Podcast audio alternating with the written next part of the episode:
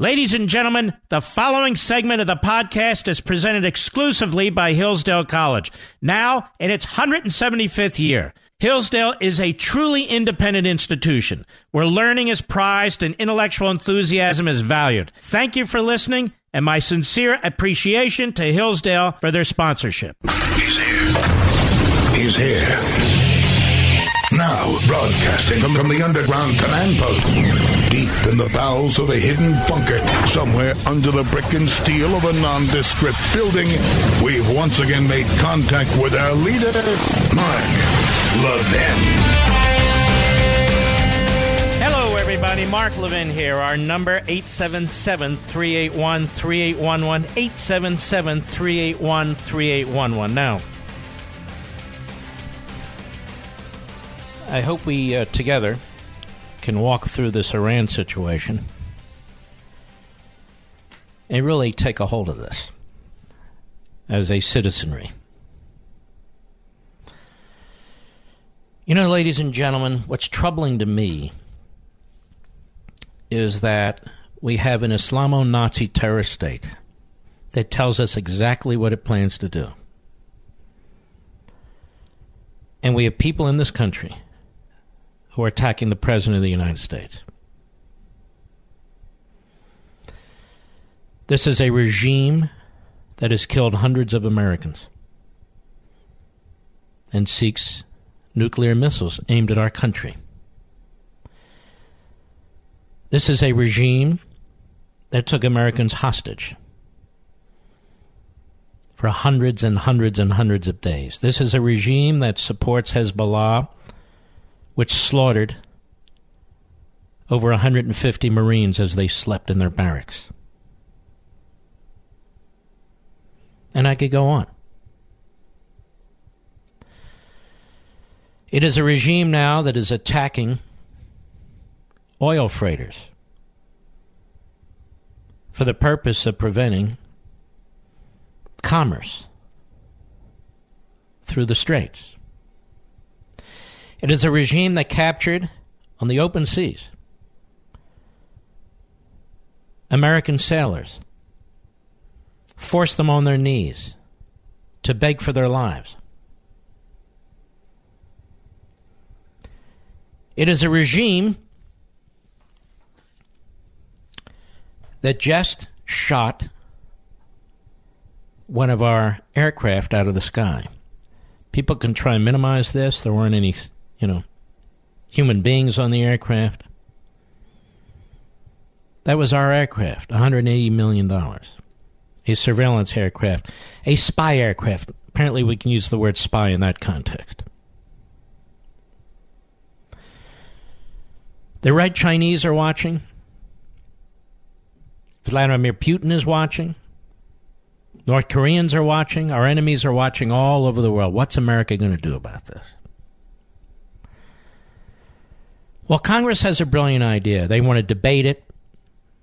Then after they debate it, they want to discuss whether they should fund any kind of military reaction in between their investigations of the President of the United States and in between their failures to secure the border and in between their explosive spending that's shooting the debt through the ceiling.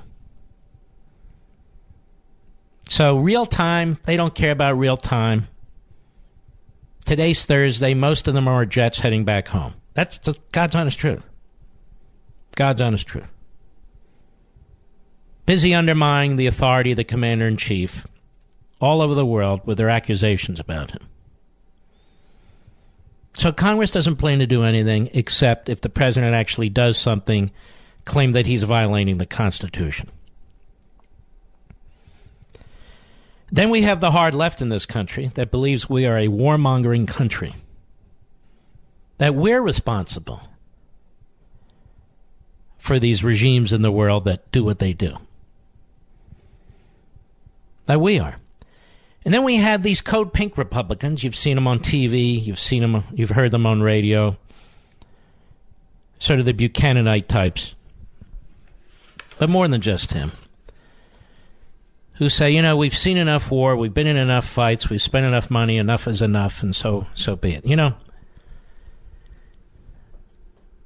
What is the right position? The right position is not to be an ideologue about this sort of thing. I've told you many times, conservatism is not an ideology. It's a way of life. It's a reality. And so you need to be prudent in foreign policy as you do in other aspects of public policy. You need to be prudent. Nobody's suggesting we send 500,000 troops to fight Iran. Nobody. But you can't let a Islamo-Nazi terrorist regime do what it's doing without repercussions. But Mark, it's 7,000 miles away or whatever it is. Really? How many times have we heard this? Osama bin Laden was 7,000 miles away. The Third Reich, what? Thousands and thousands of miles away. Japan, thousands and thousands of miles away before they struck us. In fact, most of these wars have been a result of things that happened thousands and thousands of miles away, so that's not a particularly effective argument, particularly with modern military hardware, technology. So what do? Let's say we do nothing. What happens if we do nothing? Iran will test us some more, but in more aggressive ways. North Korea. Maybe they'll test a few more missiles. China. Maybe it'll threaten us in the South China Sea beyond what they've already threatened. Russia. Well, maybe they'll decide, you know what? Ukraine does look kind of tasty. Let's devour the rest of the Ukraine. I don't know. But I do know this. These are evil regimes. They're watching what's going to take place here. Not because of anything we've done. Joe Biden is a despicable human being, and he's been a despicable human being for a long time.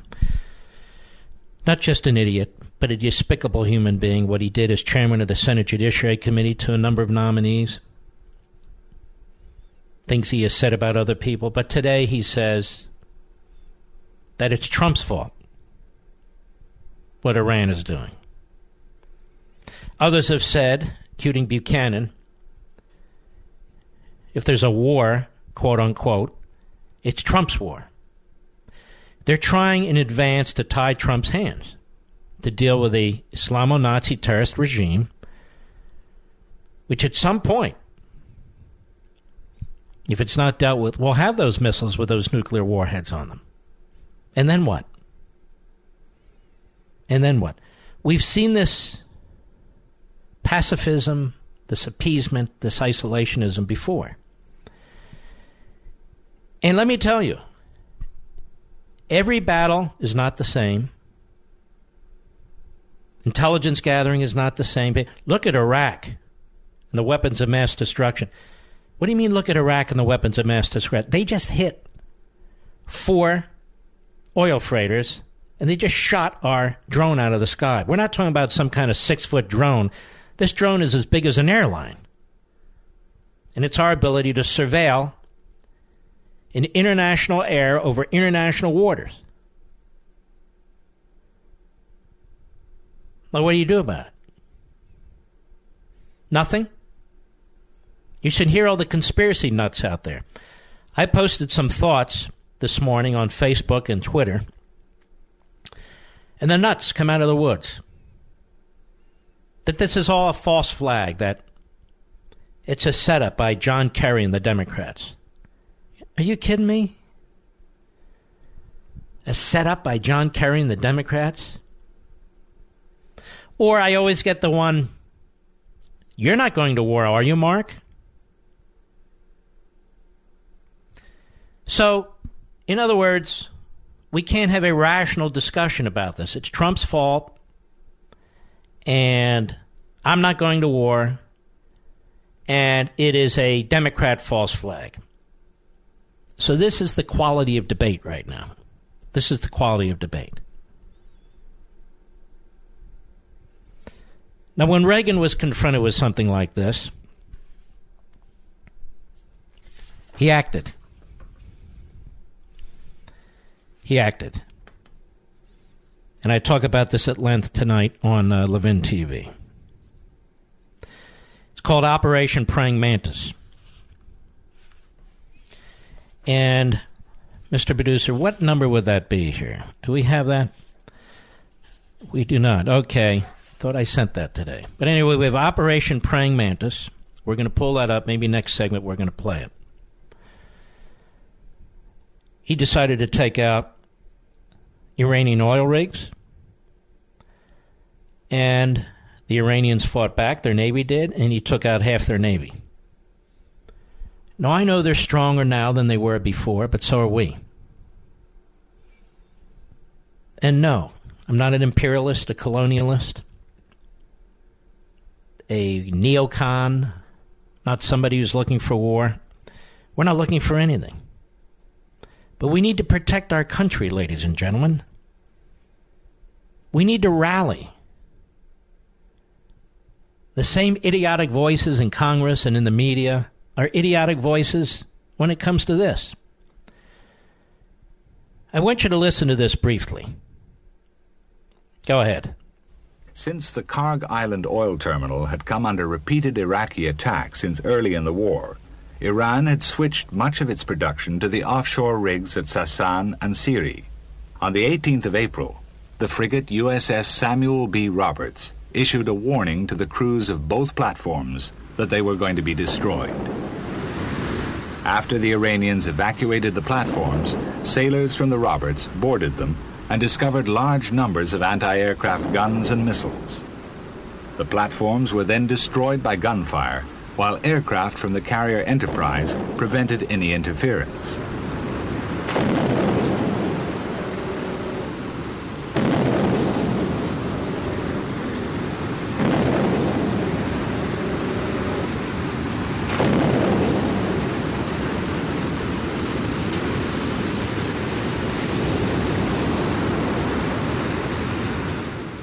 Empty shell cases could be seen bobbing in the water.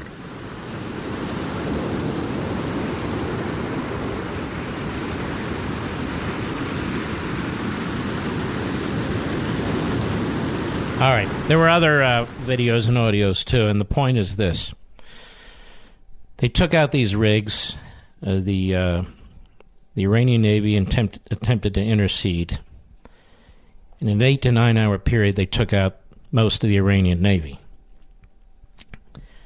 The battle between our Navy and their Navy was unplanned, but it became the largest naval battle involving the United States since World War II. And the Iranians weren't heard from since. They weren't heard from since. Well, they have today, and they have over the more recent years, but not for a very long period of time. They'd suffered grievous battle damages. Now, this effort to characterize Reagan or me or people who believe in national security and self-defense as warmongers and so forth and so on is really outrageous. John McCain was a radical interventionist. I believe Marco Rubio is a radical interventionist. I am not a radical interventionist. I've never have been. But if you want to provoke war, you allow regimes like Iran, China, Russia, North Korea to continue to advance, to continue to do what they do. And they will do it. And then it becomes increasingly difficult, the options more and more limited, and the casualties higher and higher to address them. Iran has caused a horrific civil war in Yemen. Iran has been involved in a horrific civil war in Syria. Laughing all the way, Iran has funded its terrorist militia wing, Hezbollah, which has essentially conquered most of Lebanon. Iran has secreted itself into Iraq, where it's influencing the politics there. And Iran is constantly threatening the United States of America. The Democrat Party, worse than appeasement, they funded Iran. The Obama-Biden deal made it possible for Iran to receive billions and billions of dollars, which it used mostly for its military, conventional and otherwise. Conventional and otherwise. We're going to talk more about this in a little bit, and also in Hour 8, when Senator Tom Cotton is scheduled to join us. I'll be right back. Mark Levin.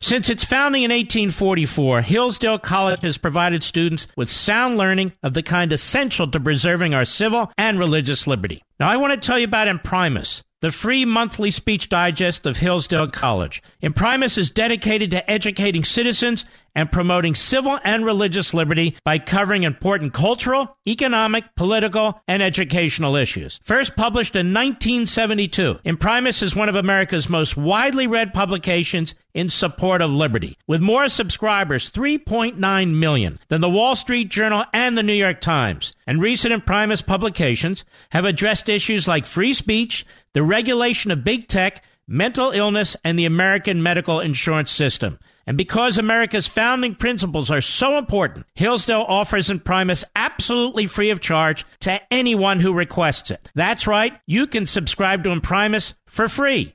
Here's what I want you to do. I want you to visit imprimis.hillsdale.edu for your free subscription. That's Imprimis, Imprimis, .hillsdale.edu. Welcome to Hillsdale. More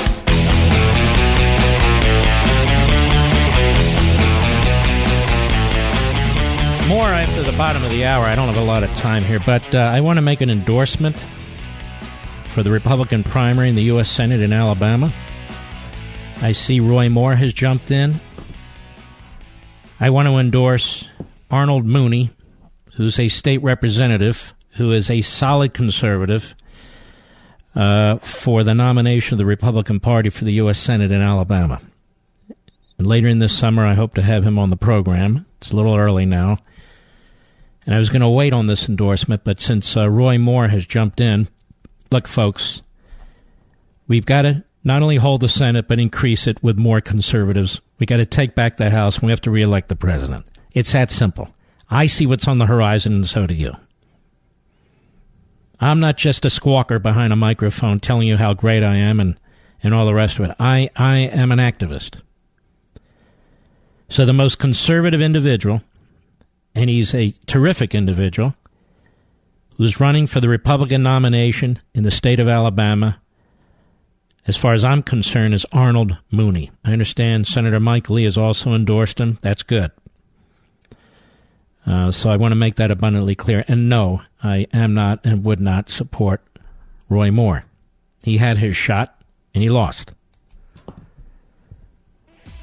And I also happen to know Arnold Mooney's son, Gaston, who's a solid conservative. Works with my program, works with Blaze TV, has worked on Capitol Hill. That's not why I'm endorsing him. I just know this is a solid family, and Arnold Mooney is a solid conservative. For what it's worth, that's my endorsement. We'll be right back. Folks, many of our nation's oldest colleges were founded to teach students to seek truth, recognize what's beautiful, and hold up what is good. But sadly, many have lost their way. Locked in the grip of political correctness, they no longer allow free and open discourse, and instead peddle their moral and cultural relativism. Thankfully, there's Hillsdale College. Since its founding in 1844, Hillsdale has remained true to its original mission, to provide sound learning of the kind essential to preserving civil and religious liberty and intelligent piety.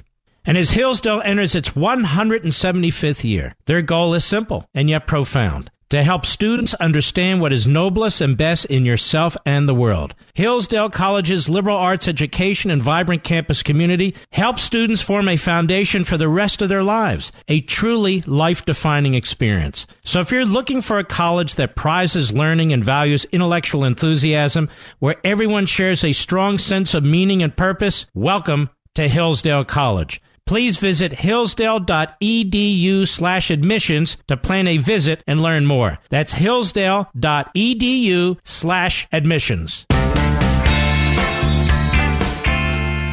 Mark Levin, the most passionate conservative on radio. Talk with him now at 877-381-3811. By the way, I'll be on Hannity tonight on the Fox News Channel, 9:30 p.m. Eastern, 6:30 p.m. Pacific.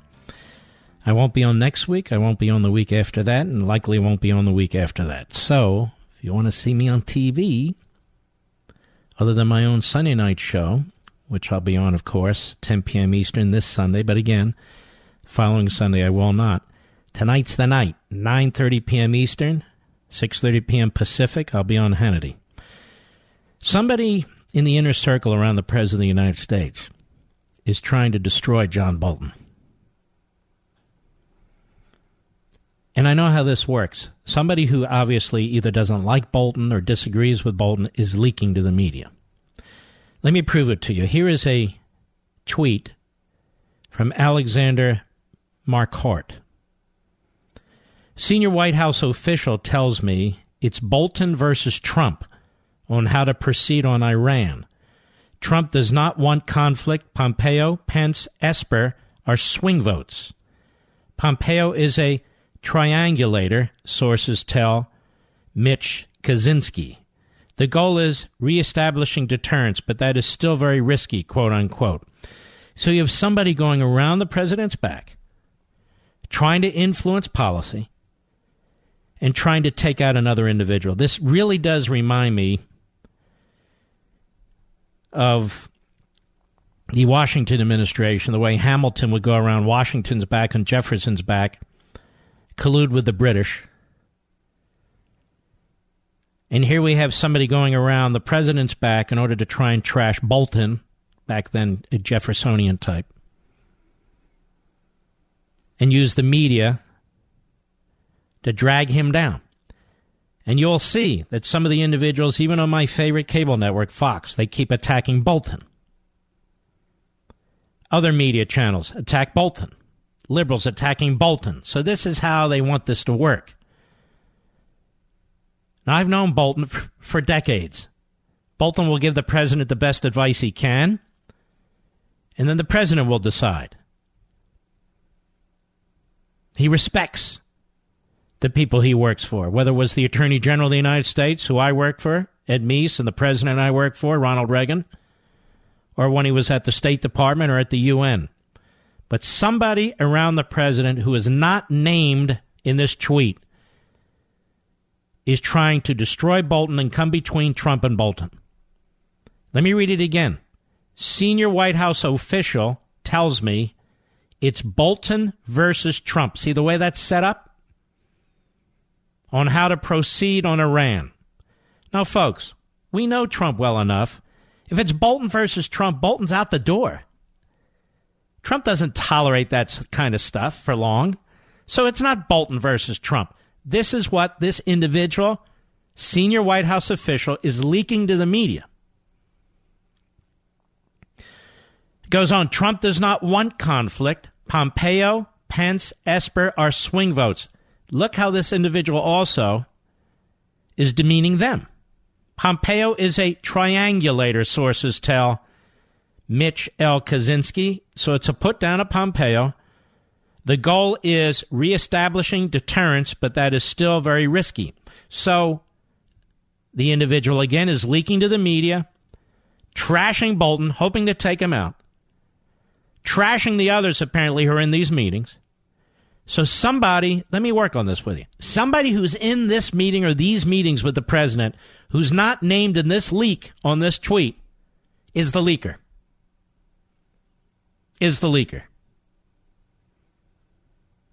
So who, and I say this for the president who might be listening, So who among the people who sat in on these discussions, who's not named in this tweet, who among those people is their senior White House official who's leaking? Because you don't want that person anywhere near your Oval Office or Situation Room. Nowhere near, because this is self-serving. You need your team to be strong and united, obviously taking whatever opinions they provide. But for somebody to go after the National Security Advisor at the height of tensions with Iran, you know what that sounds like to me? A politician. Is there a politician in this meeting? Doesn't it sound that way to you, Mr. Producer? An old politician. Is there an old politician on this? I don't even know who's on this staff exactly. But that's what it sounds to me, like a leaker. Somebody's used to leaking. Like a politician. If I knew who was in that meeting, I could probably figure out who the leaker is. But it's not Bolton versus Trump. It's the president making a decision on what to do. And for what it's worth, I would encourage the president not to duck. Need all-out war. It's not necessary. And then we have our legal advisors on television who've been wrong for several years. Why they call them legal advisors, I don't even know. Legal experts, legal analysts. They're schmucks. They should be called legal schmucks. They say the president has to go to Congress for authority. Again, I'll go back to Reagan, 1987, September 24, the L.A. Slimes. President Reagan told Congress today that the Navy attack on an Iranian ship laying mines in the Persian Gulf was conducted under the authority of Article 51 of the UN Charter and did not require notification of lawmakers under the War Powers Resolution. In a letter to Congress and an accompanying press release, President Reagan gave a formal account of the incident in which 3 Iranian soldiers were killed and 26 taken into custody. We regard this incident as closed, he told the lawmakers. He said the United States is taking steps to repatriate the 26 survivors and return the bodies. Reagan's comments came as the Senate debated whether to require the president to report on the incident under the terms of the 1973 law, the War Powers Act, which, if invoked, would allow Congress to disapprove the stationing of troops in the Gulf within 60 days.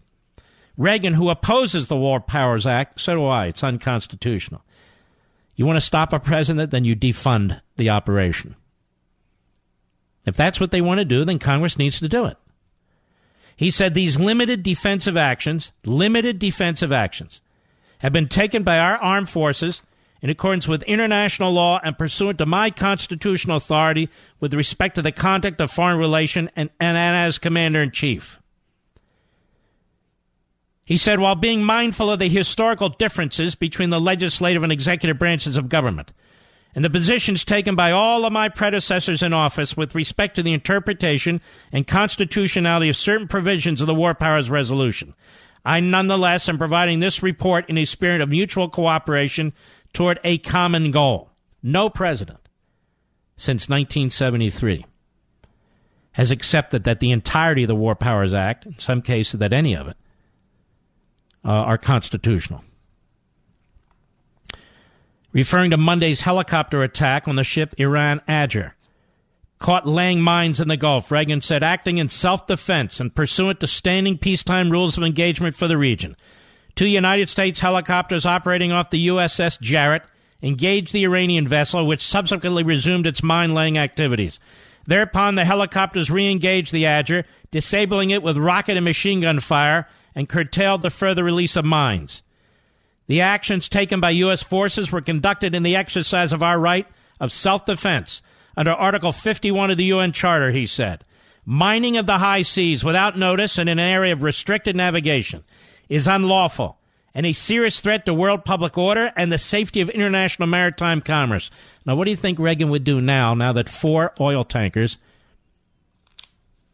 were sabotaged, blew up by the Iranian regime, and a $180 million drone the size of an airline jet flying in international space over international waters was taken out by an Iranian missile. What do you think he would do? In his public statement, Reagan chided the Soviet Union for apparently softening its support of a UN Security Council resolution sought by the United States that would impose an arms embargo on Iran. He said, "We hope that the Soviet Union will cooperate rather than delaying and seeking opportunities to expand their own influence at the expense of peace in the region." After the attack on the Iran Ajr, Senate Democrats considered pushing an amendment that would invoke the War Powers Resolution.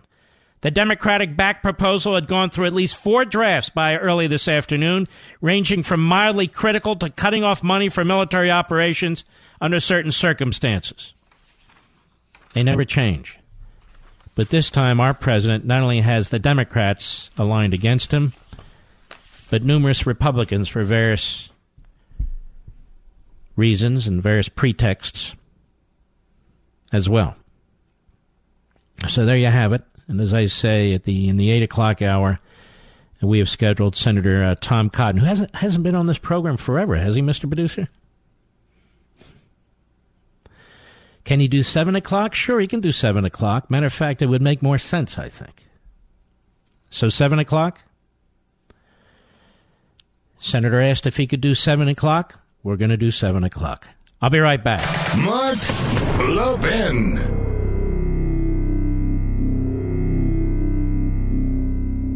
Every human being has a common problem. How do I live well? Our happiness and well-being depends on how we answer that question. Hillsdale College President Larry Arnn argues that the best book ever written on this subject is Aristotle's Nicomachean Ethics. And a new free online course from Hillsdale College shares Aristotle's teachings that will help you lead the most complete, happy life possible.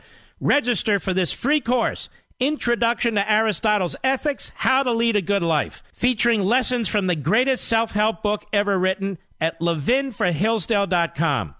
In just 10 on-demand videos, each only 30 minutes long, you'll learn how to confront the chief obstacles to happiness and make the choices that build good character. Aristotle presents a guide for securing a virtuous life.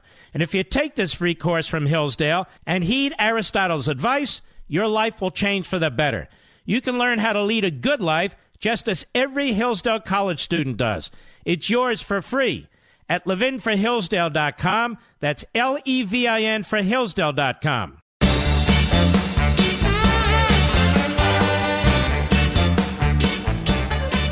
Well, it turns out that Senator Tom Cotton will be on the program at the top of the next hour.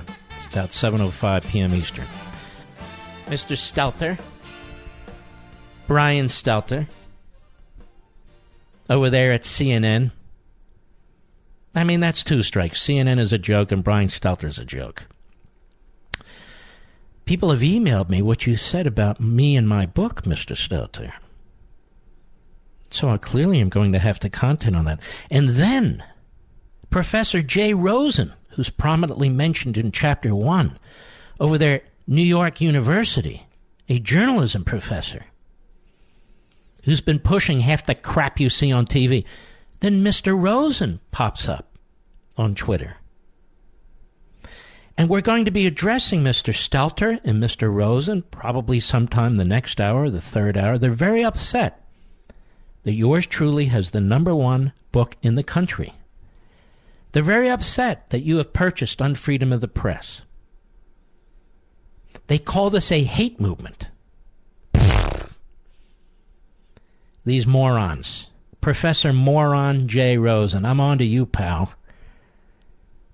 And Brian Stelter, I've been on to you before anybody else. And so we will address them, and you're not going to want to miss it. And in the meantime, Unfreedom of the Press is going strong.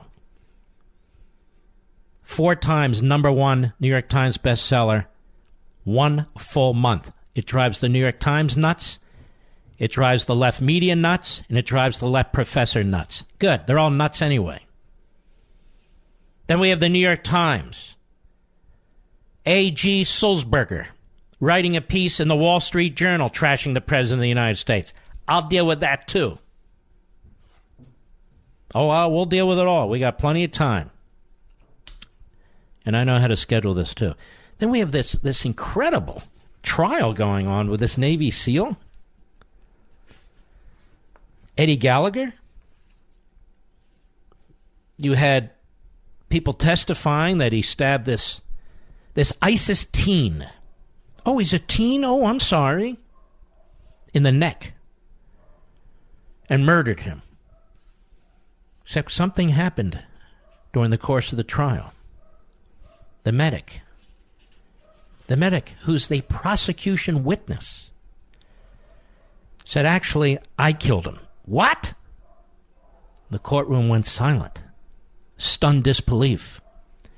Yes, I killed him. I smothered him after Gallagher stabbed him in the neck. The stab in the neck didn't kill him. I killed him. I asphyxiated him. That's like a Perry Mason moment, Mr. Producer. Who killed the ISIS teen? Stabbed him in the neck. Or smothered him. I know this is going to sound harsh, but it's true. I read things like this. That this Gallagher's on trial, that this medic said, no, it's me, I confess. And I think about World War II, and I think about what happened during World War II. I think about what my grandfather, a hero, my mother's father, who fought at Iwo Jima and Guam, what happened on those islands. The greatest generation. We celebrate the greatest generation. The greatest generation fought to win. When the Japanese would take no prisoners on Iwo Jima, in fact, would murder them in the middle of the night after torturing them so their screams could be heard by the other Marines on the beaches. The Marines decided they weren't going to take any prisoners either. This was a fight over life and death. And we won and they lost. This isn't a game. We know what ISIS is. We know what ISIS has done. And I'm probably the only person with a microphone who's going to say this because you come under brutal attack. I don't care how this ISIS murderer was killed. It doesn't bother me in the least. I don't care. But Mark, you're a constitutionalist. It has nothing to do with the Constitution. Nothing whatsoever. I don't care. We dropped 2 atomic bombs on Japan to end World War II because Imperial Japan would not surrender. We demanded an unconditional surrender. They wouldn't surrender. We have people today who rewrite history and tell us that was a grave act of inhumanity. No, it wasn't. It ended the war. If the war had gone on, more and more and more Americans would have been slaughtered. I'm sorry, ladies and gentlemen. I don't care whether it was Gallagher or the medic. I really don't care. You consider what ISIS has done throughout the world, how many people have suffered, been tortured in the most horrendous ways, murdered in the most horrendous ways, the decapitation of Americans on film. I don't care. That ISIS fighter's dead, and that's good by me. I'll be right back.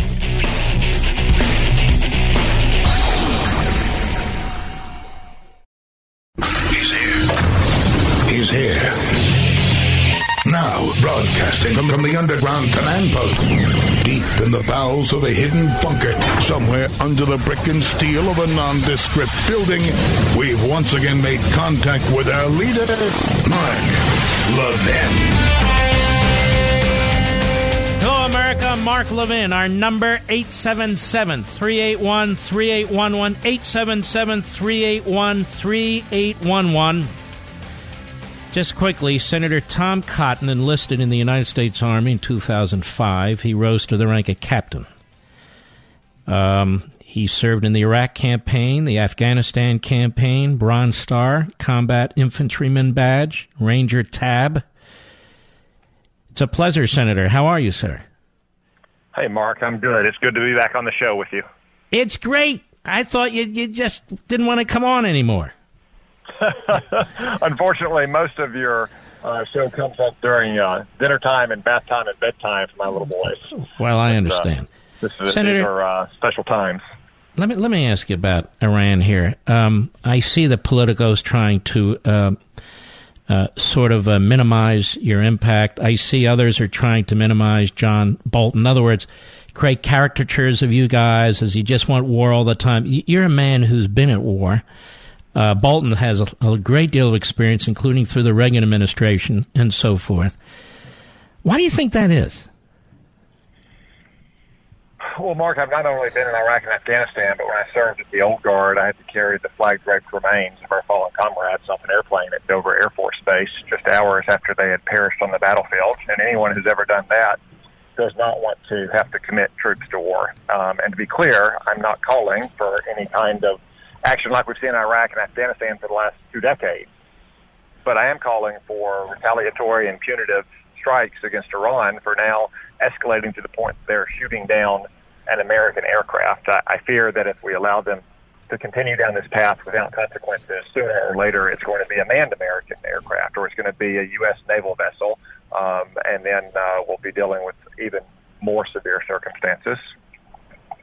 And, Senator, isn't it true that our enemies are watching all over the world, China, Russia, North Korea, to see if the United States is just going to turn over and play dead here?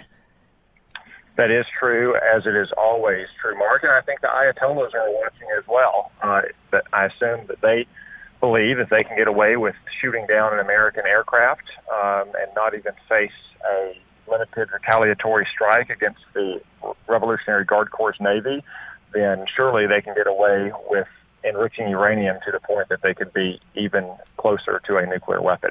That's another reason why it's important that we take those kinds of retaliatory strikes today. And you've raised Operation Praying Mantis, which I remember and I've talked about. Do you want to summarize what that was all about and why Reagan did that? Yeah, so I want to make sure that we learn the right lesson of history as well. Let's recall that throughout the Iran-Iraq War in the 1980s, Iran attacked 190 ships. From 1984 to 1987, Ronald Reagan largely practiced forbearance. It wasn't until 1987 when Kuwait asked us to put an American flag on their tankers and escort them out of the Strait of Hormuz, yet Iran continued to mine those waters. A Kuwaiti tanker flying Old Glory hit a mine in late 1987, and in an earlier operation that Praying Mantis called Operation Nimble Archer, we blew up a couple relatively small oil platforms that were being used for special operations attacks by Iran. And even then, they continued to mine those waters. And in the spring of 1988, we finally had an attack on a U.S. Navy frigate, which did millions of dollars of damage and wounded several sailors. And then finally, with Operation Praying Mantis, Ronald Reagan blew up a large part of the Iranian Navy as well as much larger oil platforms. So the lesson I take away from that, I think that we should all take, is that forbearance, restraint, and deterrence largely failed against the Ayatollahs in the 1980s. It wasn't until President Reagan directed serious retaliatory strikes that the Ayatollahs got the picture and stopped those outrages against the civilized world. I fear that if we don't do that now, we will see that continuing escalation of aggression by the Ayatollahs against Americans. What do you make of people like Joe Biden? He's not alone, who's now blaming President Trump because they say, well, look, we've increased our military assets in the area and it's a provocation to Iran. Does Iran need a provocation? No, of course not, Mark. Let's remember that Joe Biden and Barack Obama gave Iran billions of dollars in sanctions and relief in cold, hard cash stacked on pallets flown into Iran in the dark of night. And even after that nuclear deal in 2015, they continued and even increased their campaign of terror and regional imperial aggression throughout the Middle East. Let's also remember what Secretary of Defense Bob Gates, Barack Obama's Secretary of Defense Bob Gates, said about Joe Biden. He's been wrong about nearly every major foreign policy and national security division decision for the last 40 years. That's what you get from marinating in the conventional wisdom of Washington, D.C. for now 50 years, as Joe Biden has done. You know, Senator, there is, my term, not yours, there's also a code pink wing of the Republican Party. And whether they claim to be libertarian or whatever it is they claim to be, this is outside the tradition of, say, a Reagan or an Eisenhower or a Nixon or whomever. That is, when there's a provocation, a military provocation and so forth, it's not our fault. And moreover, you can't just turn a blind eye to it. And yet there is this movement, I don't know if you sense it, that goes on in the Republican Party and even in the United States Senate. Do you see that? I do see it, Mark, and it's also somewhat misleading as well. So many people who are counseling turning the other cheek and ignoring this provocation want to compare it to the wars in Iraq and Afghanistan. And again, I don't think anyone is considering such an undertaking. I'm not even proposing something along the lines of what Barack Obama did in 2011 when he unwisely launched a weeks-long campaign to overthrow the government of Muammar Gaddafi. I am proposing something along the lines of Operation Praying Mantis to impose sufficient costs and pain on the Ayatollahs so they will stop their campaign of terror on the high seas and the open skies. Now, if we don't do that, we see where this is heading. Last month, an attack on foreign vessels in ports. Last week, an attack on foreign vessels on the open seas. Today, an attack on an unmanned aircraft. If we don't put a stop to it, it's going to be a manned U.S. aircraft or a U.S. naval vessel on the one hand, or on the other hand, we can stop it with retaliatory military strikes. It is really our choice.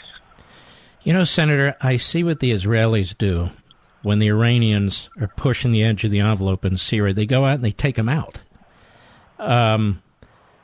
And this also seems to me to be a lesson for us, too. I mean, we're much bigger than the Israelis. We have a much bigger military than the Israelis. We're not looking for trouble. But again, if Iran is looking for trouble, we can't roll over and play dead. What do you think about that as an example?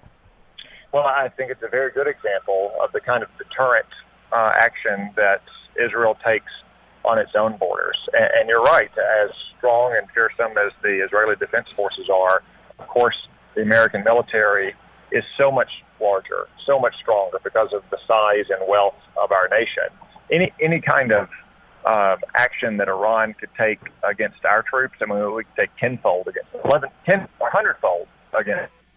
I'm confident the Ayatollahs will get the picture if we draw boundaries around their outlaw behavior. So what do you think, if you had to guess, what do you think we're going to do about this? Nothing or something? I mean, I don't want to prejudge what the president might propose to do. Obviously, he has the most up-to-date information. He is the counsel of our senior military commanders and our intelligence agencies. But I think the time has come, and Iran's activities warrant retaliatory military strikes of the exact nature that Ronald Reagan, after 4 years of patience and forbearance, finally authorized in 1988, and which, by the way, deterred Iran for many years afterwards from conducting these kind of attacks on the high seas. Is your view in the Republican caucus, I guess we call it in the Senate, in the minority view, majority view, or you're unsure at this point? Mark, I got to say, after speaking to all my colleagues today on the Senate floor during our votes, I think it's probably the majority view. I might not have said that 24 hours ago after the attacks on those Norwegian and Japanese ships last week. But after shooting down an American aircraft this morning, many more Republican senators said it's time to draw a firm boundary around the Ayatollah's outlaw behavior. Mm-hmm. Schumer is saying, essentially, he said today, well, this is all well and good, but before the president acts, he needs approval from Congress. Is that how that works? No. Look, we had an American aircraft shot down. The commander-in-chief has the power under the Constitution to defend America's troops and our assets and our interests. Certainly, if Barack Obama had the authority to do what he did in 2011 in Libya, Donald Trump has the same authority to conduct a more limited operation in keeping and along the lines of what Ronald Reagan did to Iran in 1988. Mm-hmm. And it always amazes me. They're so busy investigating the president, then all of a sudden they want to participate. You know, what are we going to do? Wait 3 months for Congress to do something? I mean that's exactly right. That's why our founding fathers vested the commander-in-chief power in the president. Now, they gave Congress a lot of other powers to oversee that authority, like the spending power. I know some Democrats would like to pass legislation that would say no money can be spent in a military operation against Iran. I'm happy to have that debate and have that vote on the Senate floor. I don't think it will pass. But because of the need for speed and dispatch decision in conducting our national security, the commander-in-chief power is vested in the president, who can make decisions quickly, as opposed to a 535-person legislature. Again, we have many powers that we can use to constrain or oversee that, but what the Democrats are proposing is not in keeping with constitutional practice or history. And the appropriation power, as you point out, is an enormous power. I mean, it's not like anybody's taking that away. And it's been used in the past to constrain presidents. You know, the so-called Bolin Amendment throughout the 1980s prohibited Ronald Reagan from conducting many operations against communist governments in Central America. It is a very potent power. And when Congress is so moved, as they were in the 1980s or in the late stages of the Vietnam War, they can cut off funding for those kind of military operations. I don't think they would be so moved now, because most Americans recognize a blatant provocation against an outlaw regime when they see one, and that's what they saw this morning. Truth is, they don't have the votes, do they, Senator? Of course not. And so that's why they look for other arguments and other ways to try and stop the president. Well, Senator, I want to thank you. I know it's bath time for the kids and dinner time and all. We face that as well. And I want to wish you all the best, and thank you. Well, thank you, Mark. It's great to be on with you. All right. God bless. That's a man who has not only seen combat and been awarded for it. You know, he went to Harvard Law School. I mean, this is a pretty sharp guy. He really is. So Politico was trying to minimize him, just as the media are trying to minimize John Bolton. These are two of the smartest minds when it comes to national security. But these are the times we live in right now. And I want to play you one audio where the President of the United States is even asked about this. And he says, no. My administration is, nobody's pushing me to go to war. Cut three, Mr. Producer, go. Your administration who are trying to push you into conflict? No, not at all. Not at all. In fact, in many cases, it's the opposite. But I will say, look, I said I want to get out of these endless wars. I campaigned on that. I want to get out. We've been in Afghanistan for 19 years. As you know, we've reduced very substantially in Afghanistan. We beat the caliphate. We took back 100% of the caliphate. When it was 99%, Justin, I said, we're going to get out. We're going to start peeling back. And everybody went crazy because it was 99. So I said, all right, so we'll finish it up. So we got 100%. And we're pulling that back out of Syria. We're pulling a lot of people back. But this is something, this is a new wrinkle. This is a new fly in the ointment, what happened shooting down the drone. And this country will not stand for it. That I can tell you. All right. We'll be right back. Mark Levin.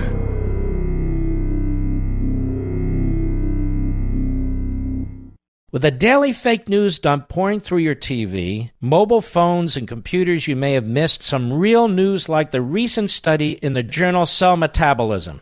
Scientists suspected a correlation between growing rates of obesity and processed foods, but what this study discovered was that these foods also appear to lead people to overeat. Here's the bottom line. You need fresh fruits and vegetables in your diet, which is why I recommend that you start taking Field of Greens by Brickhouse Nutrition. Just one scoop of Field of Greens has a full serving of real USDA-certified organic fruits and vegetables.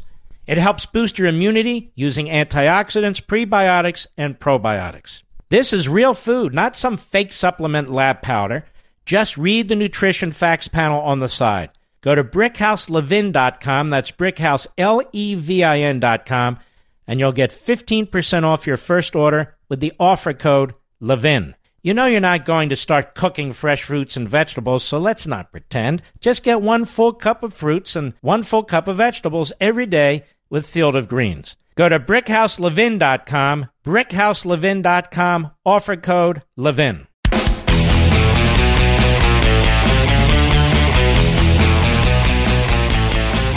All right, we move along. just because time is not our friend on this program.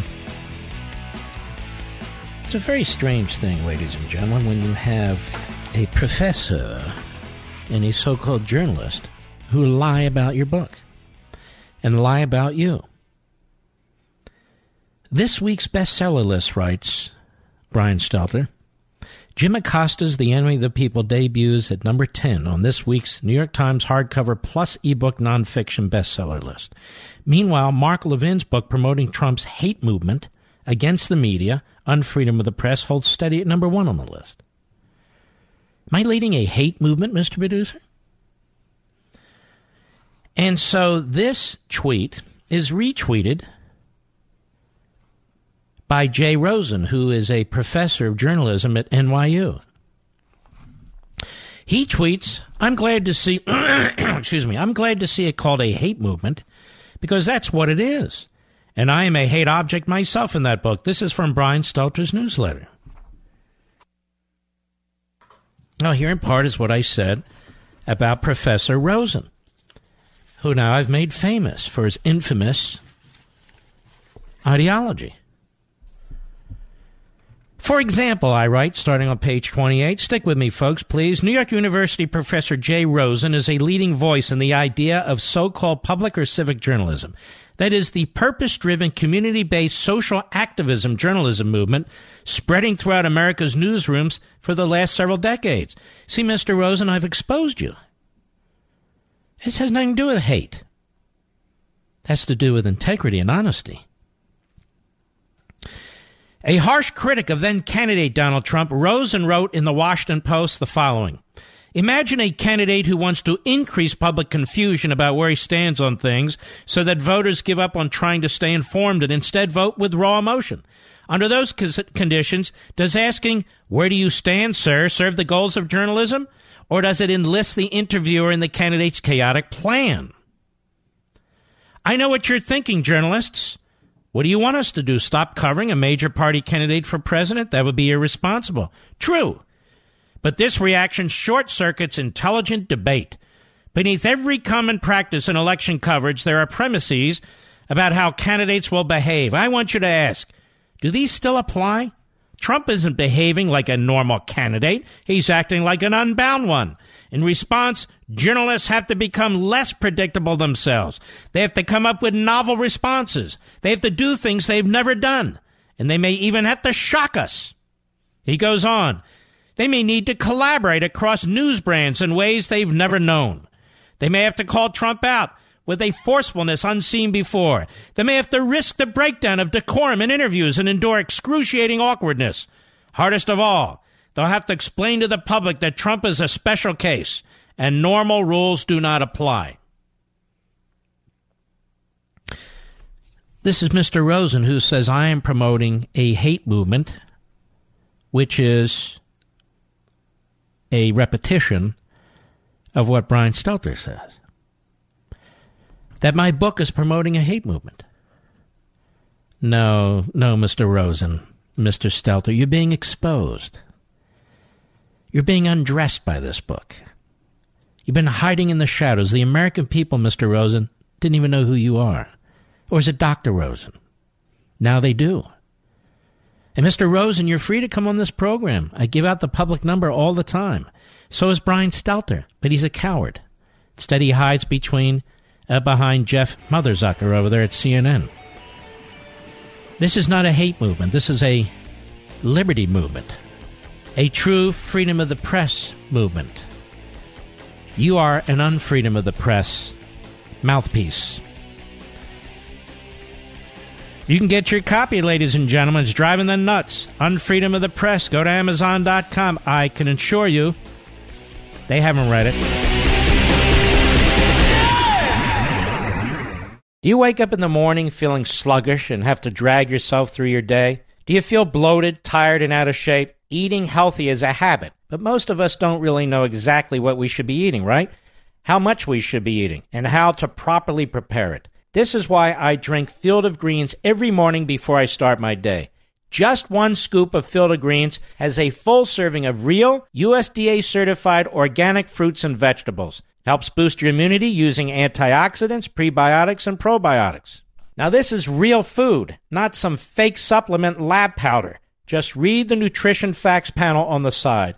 Go to BrickhouseLevin.com and get 15% off your first order with the offer code LEVIN. Now, you know you're not going to start cooking fresh fruits and vegetables, so let's not pretend. Just get one full cup of fruits and one full cup of vegetables every day with Field of Greens. Go to BrickhouseLevin.com, Brickhouse, L-E-V-I-N.com, offer code LEVIN. Conservatism with passion. The Mark Levin Show. Call in now, 877-381-3811. Have you noticed how the 2020 presidential Democratic candidates are falling all over each other to prove who can best bring about a leftist utopia? Free college, free child care, free health care, whatever you want. It's all free, except, you know, it's not free. You and I are going to pay through the nose. And not just with your money, but with your health. Socialized medicine means rationed care, treatment denials, waiting lines, denied access to the latest and best treatments. Is that what you want? Because that's what they're going to do. Fortunately, conservative and free market organizations like the American Conservative Union and Consumer Action for a Strong Economy have joined forces to form the Coalition Against Socialized Medicine. They're dedicated to stopping dumb ideas like binding arbitration, which is the precursor to complete drug control prices by bureaucrats, and it would wipe out the investments needed by the next breakthrough cures and treatments for 60% of Americans who suffer from a chronic illness. Now, that doesn't sound like utopia to me. It sounds like hell, as a matter of fact. To find out more about the Coalition Against Socialized Medicine, go to nosocializedmedicine.org and join the fight. Again, that's nosocializedmedicine.org. All right. Let's keep going at it. Wall Street Journal, last night, accusing the New York Times of treason, Trump crosses a line. So says the Sulzberger, A.G. Sulzberger. Subtitle, the founders considered it the gravest of crimes. Tossing the charge around is irresponsible and wrong. So he writes, A.G. Sulzberger, who inherited the paper from his father, inherited it from his father, and on down the line. First it was the failing New York Times, then fake news, then enemy of the people. President Trump's escalating attacks on the New York Times have paralleled his broader barrage on American media. He's gone from misrepresenting our business to assaulting our integrity to demonizing our journalists with a phrase that's been used by generations of demagogues. Now the president has escalated his attacks even further, accusing the Times of a crime so grave it's punishable by death. Treason. By the way, he said virtual treason. On Saturday, Mr. Trump said the Times had committed a virtual act of treason, quote unquote.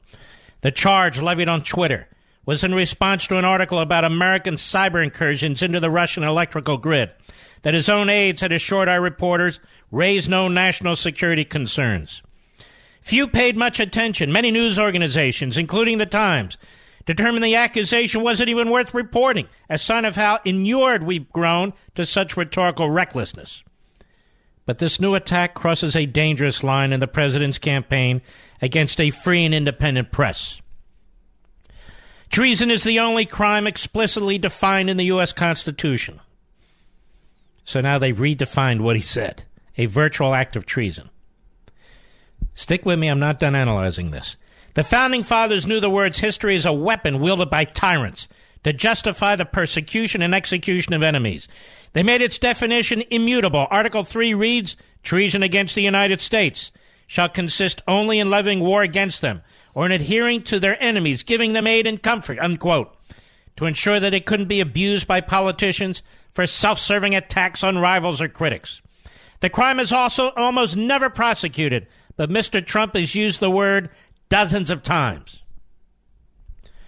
There's no more serious charge a commander-in-chief can make against an independent news organization, which presents a troubling question. What would it look like for Mr. Trump to escalate his attacks on the press further?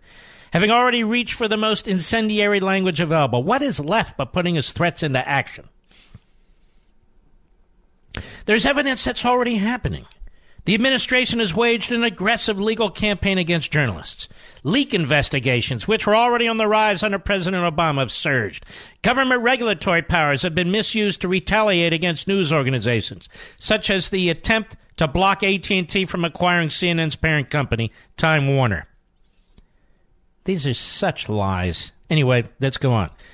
Most recently, the precedent-shattering use of the Espionage Act against Julian Assange for publishing classified information. That's not why he's charged, or they want to charge him. They want to charge him because he helped steal the information and was advising on how to steal the information. So they can't even report that properly. Meanwhile, the president's rhetorical attacks continue to foster a climate in which trust in journalists is eroding and violence against them is growing. More than a quarter of Americans, a plurality of Republicans, now agree that the news media is the enemy of the people, and the president should have the authority to close news outlets engaged in bad behavior. A worldwide surge of attacks has made this the most dangerous year for journalists on record. What does that have to do with Trump? This is particularly true in parts of the world where pursuing the truth already carries great risks, as news reporters and editors experience rising levels of censorship, harassment, imprisonment, and murder. Not in the United States. I believe the president is president of the United States, isn't he, Mr. Producer? I met with the president in the Oval Office earlier this year and told him directly that authoritarian leaders around the world with growing impunity are employing his words to undermine free expression. The president expressed concern, insisted he wanted to be viewed as a defender of the free press.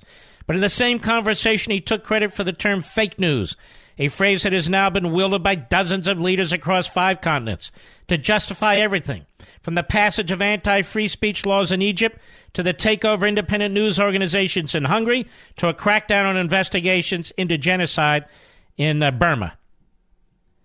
Is this a joke? Now, Burma... Myanmar, they call it now, Egypt and Hungary. Egypt and Burma didn't need Donald Trump to say anything, and neither did Hungary, for that matter. So they're blaming Trump. America's founders believed that a free press was essential to democracy, and the American experience has proved them right. Journalism guards freedoms, binds together communities, ferrets out corruption and injustice, and ensures the flow of information that powers everything from elections to the economy. Freedom of the press has been fiercely defended by nearly all American presidents, regardless of politics or party affiliation, and regardless of their own complaints about coverage. Notice the sleazy transition. Is the President of the United States attacking a free press? Or did he call out the New York Times, Mr. Producer? He called out the New York Times. He's not attacking freedom of the press. He's not attacking the First Amendment. He's calling out the conduct of the New York Times. The entire purpose of Unfreedom of the Press, my book, is to unravel exactly this kind of propaganda. Whatever activities are taking place in countries like Egypt or whatever have nothing to do with this president or anything that he has said. Moreover, Mr. Sulzberger, you're in the last chapter of my book, and you're a liar. There have been presidents who've shut down newspapers and who have imprisoned journalists. Maybe you've heard of them. John Adams, Abraham Lincoln, Woodrow Wilson, among others. This president has done none of that. Why don't you admit that in your long op-ed in the Wall Street Journal? There are moments when the press and the government are legitimately at odds, never more so than when the press's conviction about the public's right to know collides with the government's assessment of the importance of maintaining secrecy. Now, this is really precious, coming from the New York Times that covered up the Holocaust. You want to know why I, apart from the president and public enemy of these media outlets, this is why. Because they lie, and I'm the truth detector.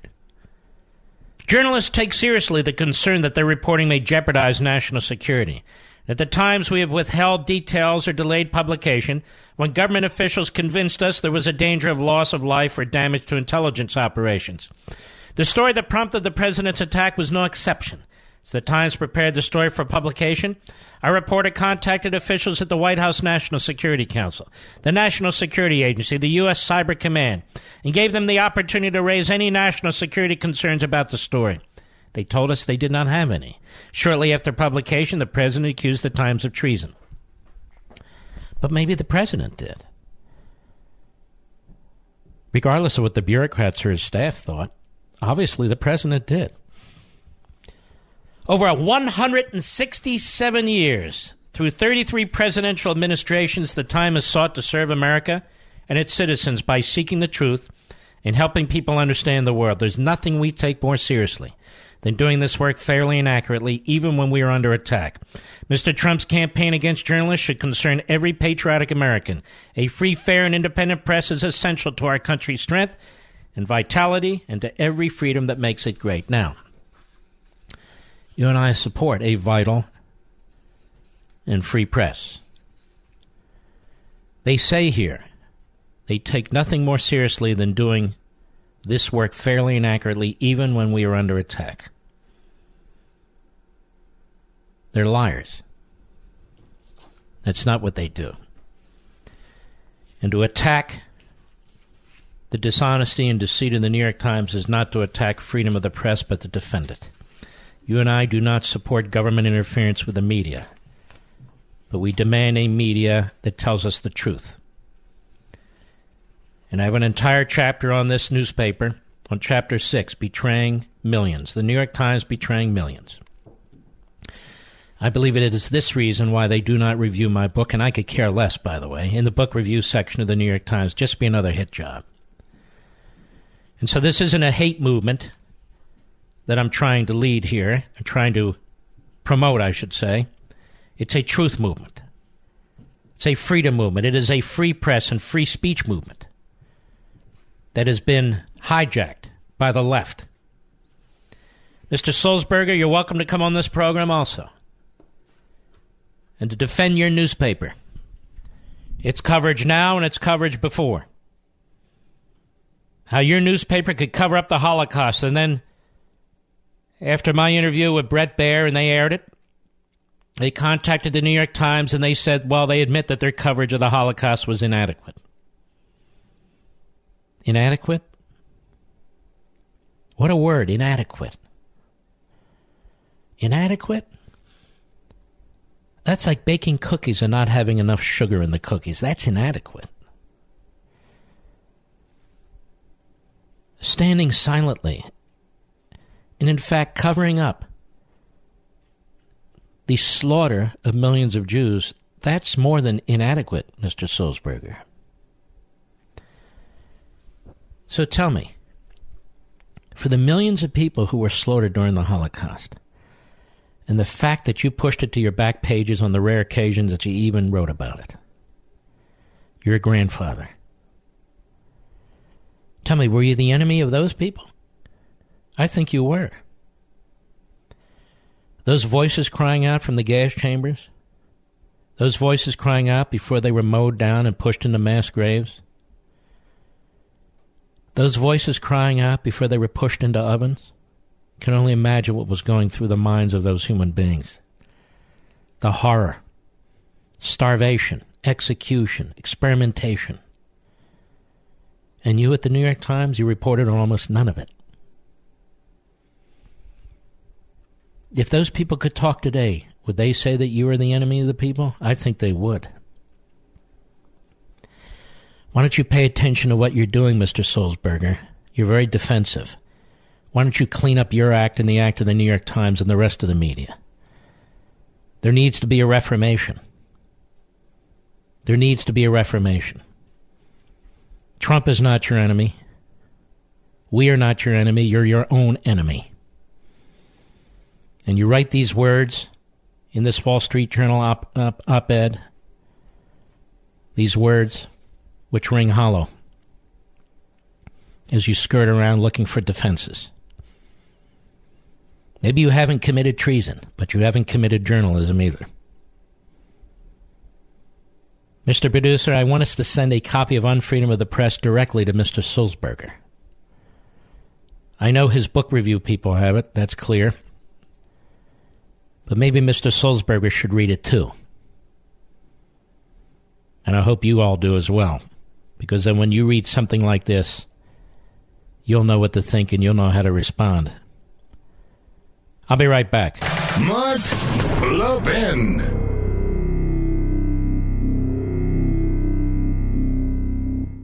If you have a moment, I want you all to go to BrickHouseLevin.com. Just go there and click on the Buy Now button so you can read the reviews. Over 1,200 five-star reviews, I might add, but this one caught my attention from Steve in Denver. I'm upset with Mark because he's got me hooked on Field of Greens. What a great product. Thank you, Brickhouse, for your amazing product and great customer service. I'm a monthly subscriber, and I won't live without it. And you're welcome, Steve, and subscribing is smart. You save money that way. Field of Greens is made with real USDA organic fruits and vegetables and helps boost your immunity using antioxidants, prebiotics, and probiotics. Plus, they offer a 100% satisfaction guarantee or your money back. Go to BrickHouseLevin.com or call 833-RING-BHN. Get 15% off your first order with promo code Levin. That's BrickHouseLevin.com or call 833-RING-BHN, promo code Levin.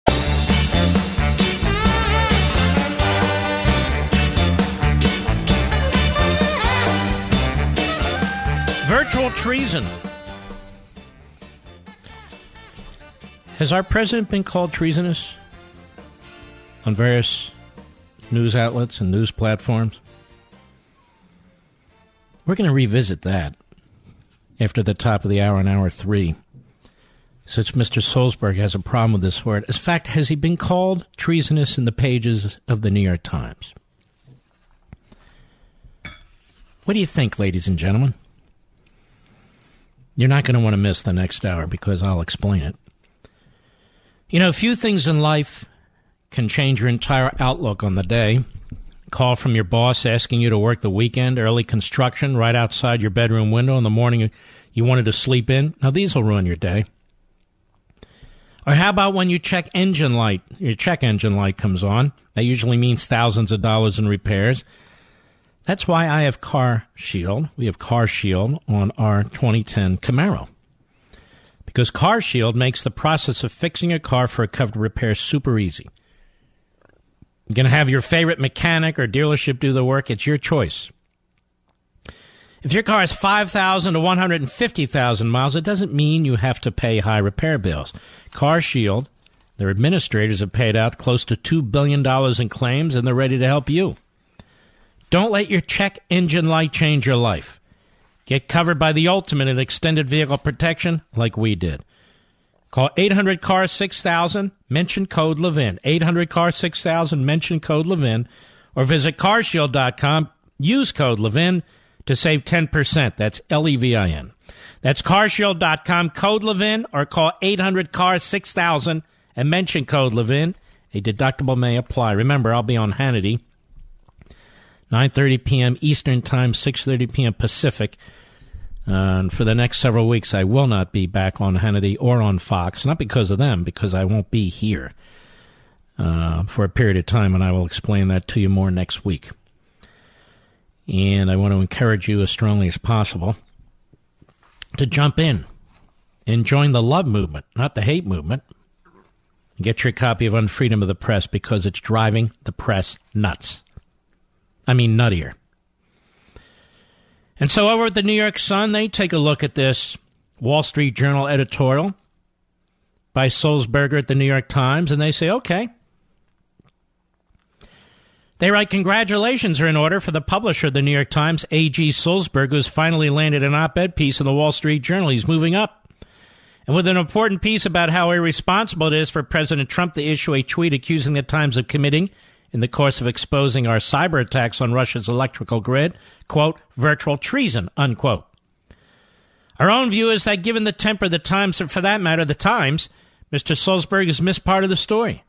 The president seems to have chosen his words carefully. When he tweets about virtual treason, he seems to be using the word virtual in the sense that it is defined in Webster's classic Second International Unabridged, being in essence or effect, not in fact.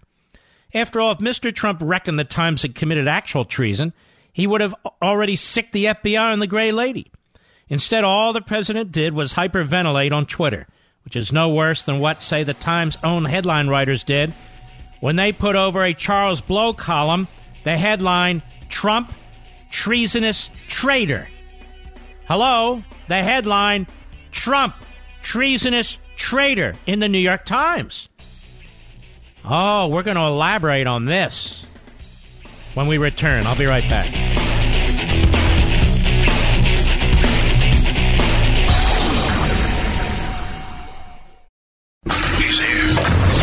He's here.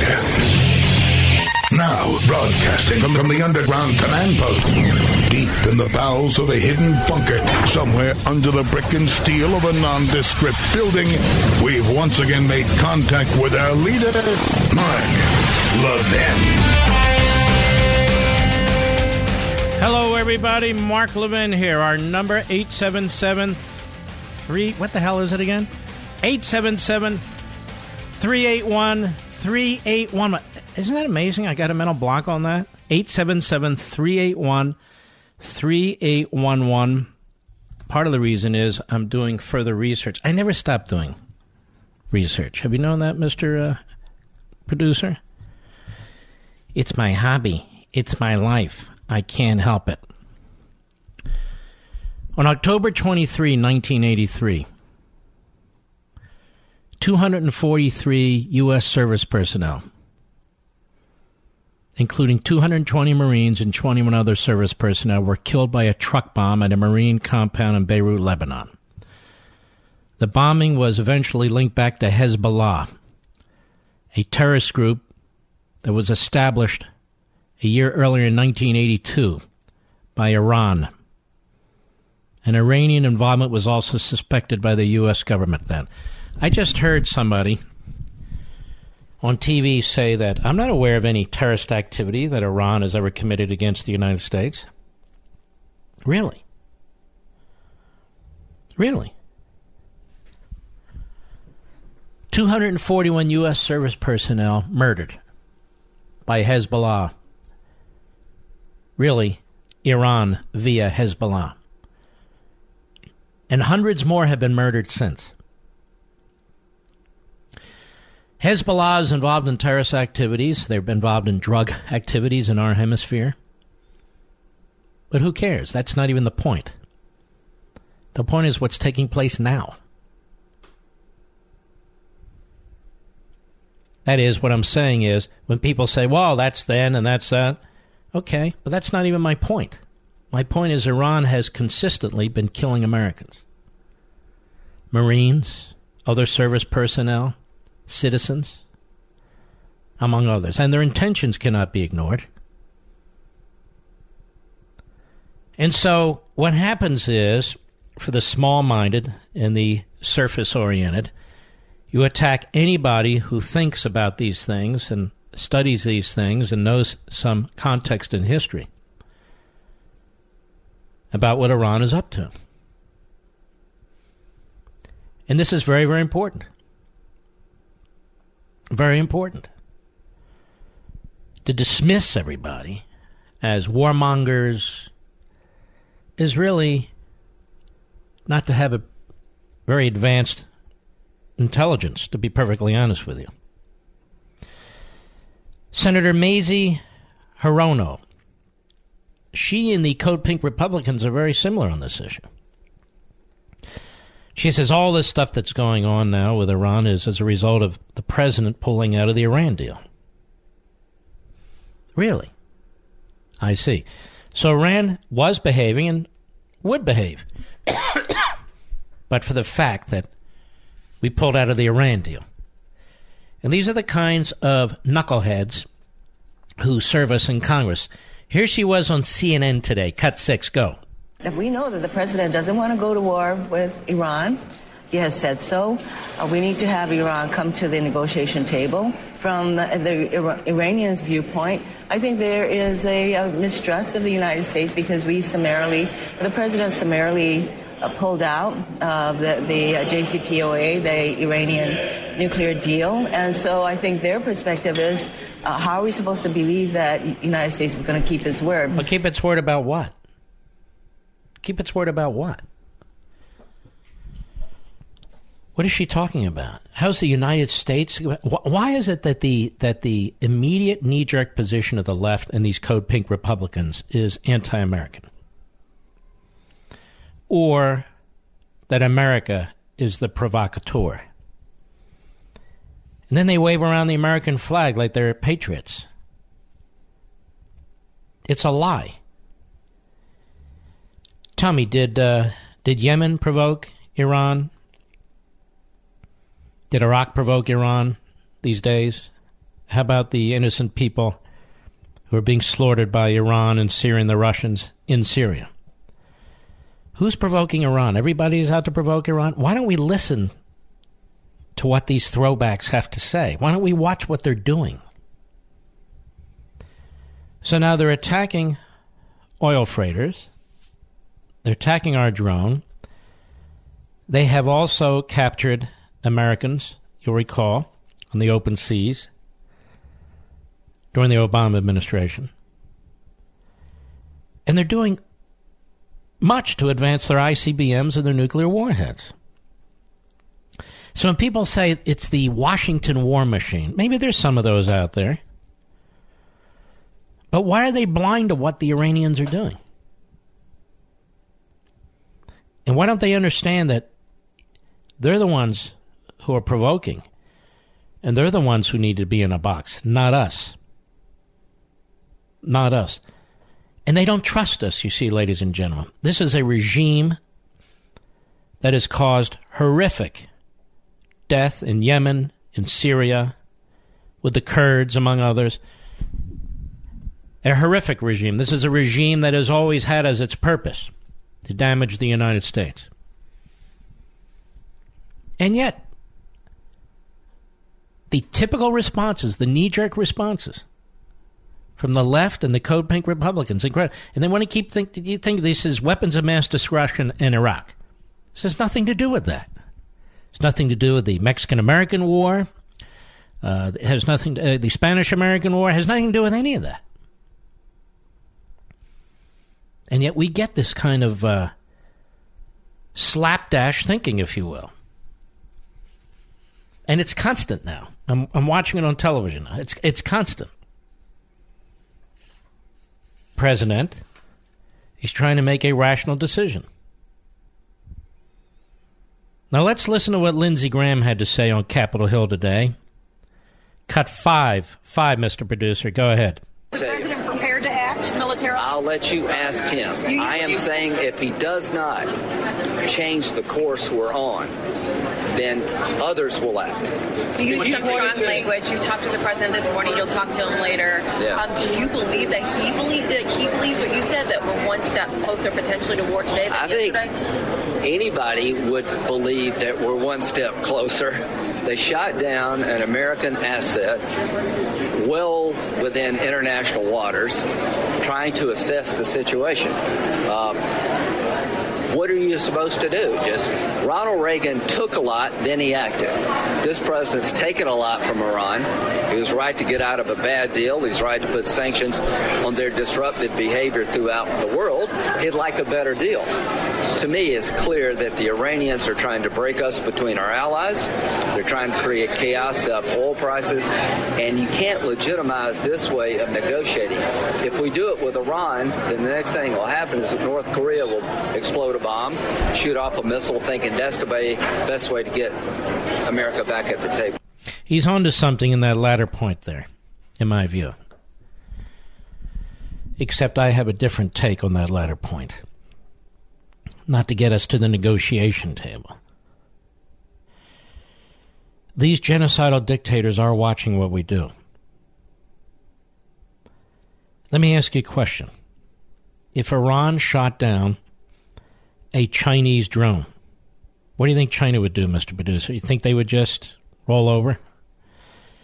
If Iran shot down a Russian drone, you think Putin would just roll over? No, of course not.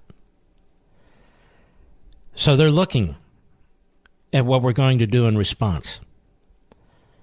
And there are measured responses you can take. If the Iranians up their activity as a result of the measured response, then you hit them again. And that's why we have military assets there. I'll tell you, if we're not going to do anything, why do we have military assets there? We have men and women in uniform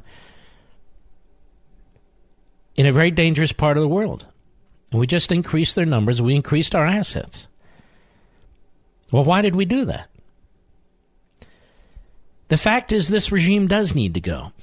And the fact is that's the reason the president is putting these brutal sanctions in place. Because the military has a stranglehold on the population of Iran. A stranglehold on the population of Iran. There's a reason why the Arab Gulf states are more united than ever before, and they're united in this respect with Israel. Why do you think that is? Well, that's their problem. It's not our problem. Yeah, I've heard this all the time. Then we had World War I. Then we had World War II. Then we had one thing after another. Well, we're 7,000 miles away. Why do you think they're building ICBMs and they want to put nuclear tips on these ICBMs? Because we're 7,000 miles away. That's the point. Now, when I posted on Facebook and Twitter what I felt, in my humble opinion, the president should at least consider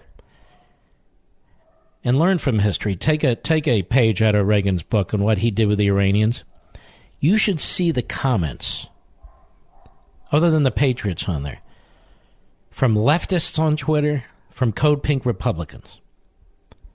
Did you know I'm Jewish, ladies and gentlemen? Well, they keep pointing that out.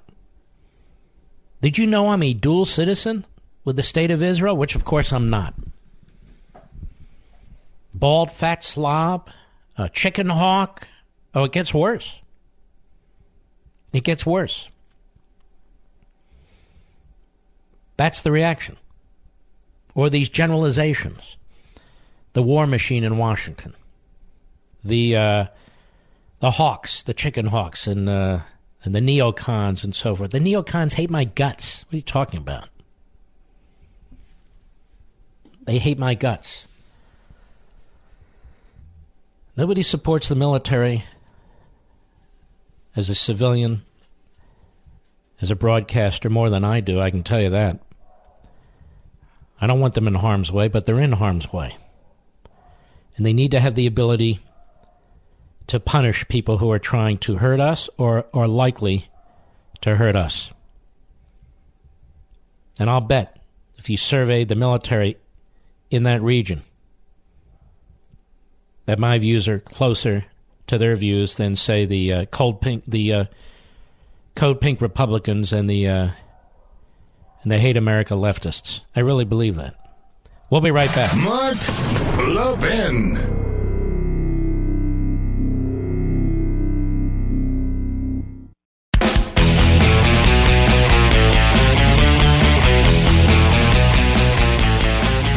Well, let's see here. Mr. Call Screener, I need my call screen. You have any suggestions on who I might talk to?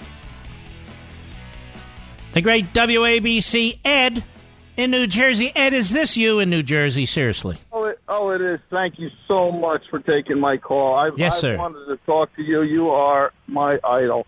Oh, thank you. Mark, I bought your book 3 weeks ago from Amazon. It got to me in 24 hours. You got to love that, right? I do. And what a book. I mean, I've already read it like 3 times. I can't stop reading it. Thank you. It's just, no, really. No, seriously. It is beyond. I'll tell you what, people who are reading it are telling me, and when I finished the book and I handed it to my wife, I said, take one more look at this. I said, I think I've hit a grand slam with this. But anyway, go right ahead.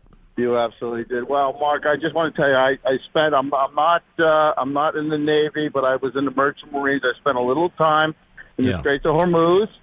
On my way to Bahrain, I was an engineer on a tanker, and back then it was the Iran-Iraq war going on, and I can remember vividly the captain called down told the deckhands they have to paint American flag on the deck of the ship so that, you know, all these fighter pilot, you know, jets going, you know, flying by, you know, that didn't bomb, so they didn't bomb us. Because the war was between Iran and Iraq at that time.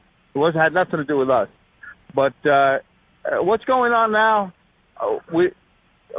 Donald needs to take. He needs to take a stand. In my mind, I'm just saying. In my mind, he needs to take a stand. I agree. Yeah, absolutely. I mean, it's a little confusing right now, isn't it? Well, not to me. I mean, there's no question the Iranians. No. I mean, what the message that's coming is a little confusing. Well, we have one statement, two statements. I'm not jumping all over the White House over this, but they're contradictory statements, so I'm not sure where they're coming from right now. Yeah, I'm not sure either, but I think Iran needs to be accountable. There's so, no I agree 100%. Bombs on the ship. There's no question they took the drone down. There's no question they're taunting us. That's and you know, it's not going to turn into, you know, the media. You know the media. You know, it's going to be a big war. It's not going to be a big war. We could take out a couple of their, you know, refineries, this and that. You know, and it's all done. You know, they'll walk away. Anyway, Mark, I just wanted to, I'm so thankful you took my car. You are amazing. Well, and you're very kind. Thank you, Ed of Newark, New Jersey, Cory Bookerland, WABC. I appreciate it. Let's see. Let us go to Don, Tampa, Florida, Sirius Satellite. How are you? Hello. Go right ahead, Don. Good evening. Good evening. It's a pleasure to be able to listen to the show live for a change and to get to speak to you as a bonus. Thank you. I got some anecdotal evidence for you about how this is affecting the Iranians and why they're acting out. Yes. I was a medic firefighter that wound up in offshore oil and gas. I worked primarily in drilling. Mm-hmm. And last month I was on a Chinese drilling rig. And during some informal conversations with their management, they expressed their unhappiness about the sanctions. They had several rigs working in Iranian waters. They had to pull them out and send them back to China with no contract. So that illustrates two things, Mark. One, our relationship with China is much more important to the Chinese than their ability to make money off the Iranians. But two, and more importantly, they can't get their oil out of the ground. They can't get vendors. Well, first of all, tell me if I'm right. The Chinese get a lot of oil out of that strait as well. So if that strait becomes a problem, they're going to suffer somewhat. Well, if they get it out of the ground, yeah, they will suffer. If they get it out of the ground, they'll sell it on the black market. We know that. Mm-hmm.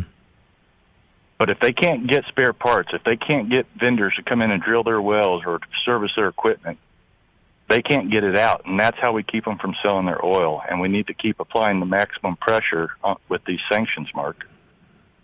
And I can tell you, most people don't realize that this windfall that the shell boom has been is tremendous for the American people and the economy, but it's caused dire pain for so many people in the offshore industry and affects so many families.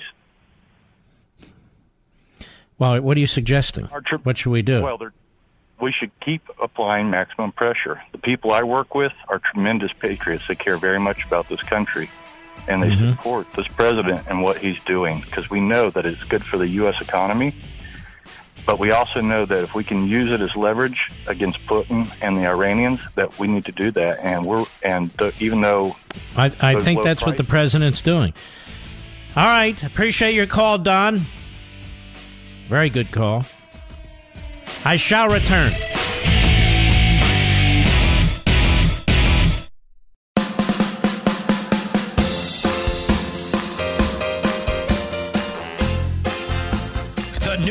American Revolution starts here.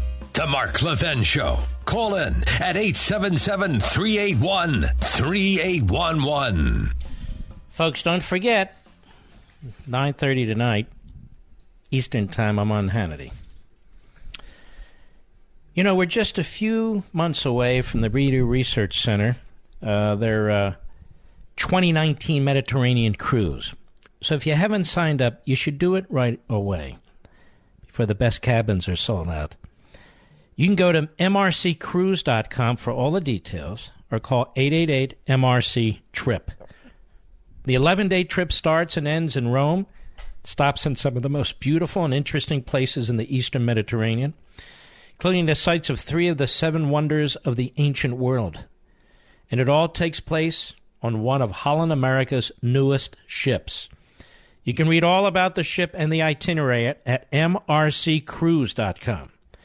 But the best part is getting to meet and spend time with some icons of the conservative movement, including my buddy Brent Bozell, the Honorable James Buckley, Lieutenant Colonel Alan West, Cal Thomas, Jason Chaffetz, Joe Piscopo, Terry Jeffrey from CNS News, and many others.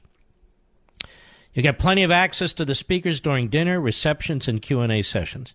You'll get to meet over 100 patriots who love our country as much as you do, and you're going to make lifelong friends. But to me, the main reason to do this is to give yourself a gift. You deserve it. Take some time off before the next big battle, the next campaign. Relax with your loved one. Enjoy with your loved one. And the food, also tremendous. Just go to mrccruise.com or call 888-MRC-TRIP for all the details. They sold out last year, so if you think you want to go, honestly, don't put it off, because one day I'm going to tell you they're sold out. It's mrccruise.com or call 888-MRC-TRIP. Okay, here we go. Let's see. Eric, Grand Junction, Colorado, the great KNZZ. Go right ahead, please. Yes, sir. Mr. Levin, I would first of all like to thank you for all your teachings and the education I get from you. Thank you, sir. You bet. Hey, I just wanted to say that Senator Cotton kind of took a lot of what I was going to say. He's an incredibly smart man, but I was there. I was serving on the USS Enterprise, working for the second in command of the battle group, Captain Dyke of. So you were on the USS Enterprise when the Iranians were engaged during Operation Praying Mantis. Yes, sir. I was. We were there, battle group, Enterprise battle group. We were there for 4 months in the Gulf of Oman, patrolling when Iran was hitting the tankers and. And apparently, the jets flew off your off the carrier and provided cover. Yeah, we were on our way to Africa when the USS Gompers got hit by the mine, and we got immediately turned around and headed straight back to the Gulf of Oman. And one of the biggest things, being a young Navy sailor and working with this incredible crew, is I was most impressed with the fact, and it took me many years to figure it out, but I was mostly impressed with the fact that I was serving under President Reagan, that the response was so quick that we protected our sailors and we retaliated in a way that I hope President Trump does, that it was a strategic response. They hit so fast, and initial hit, then hit so hard, you all did, that the Iranians didn't really know how to respond at that point. In fact, by the time about half their navy was knocked out, they couldn't respond.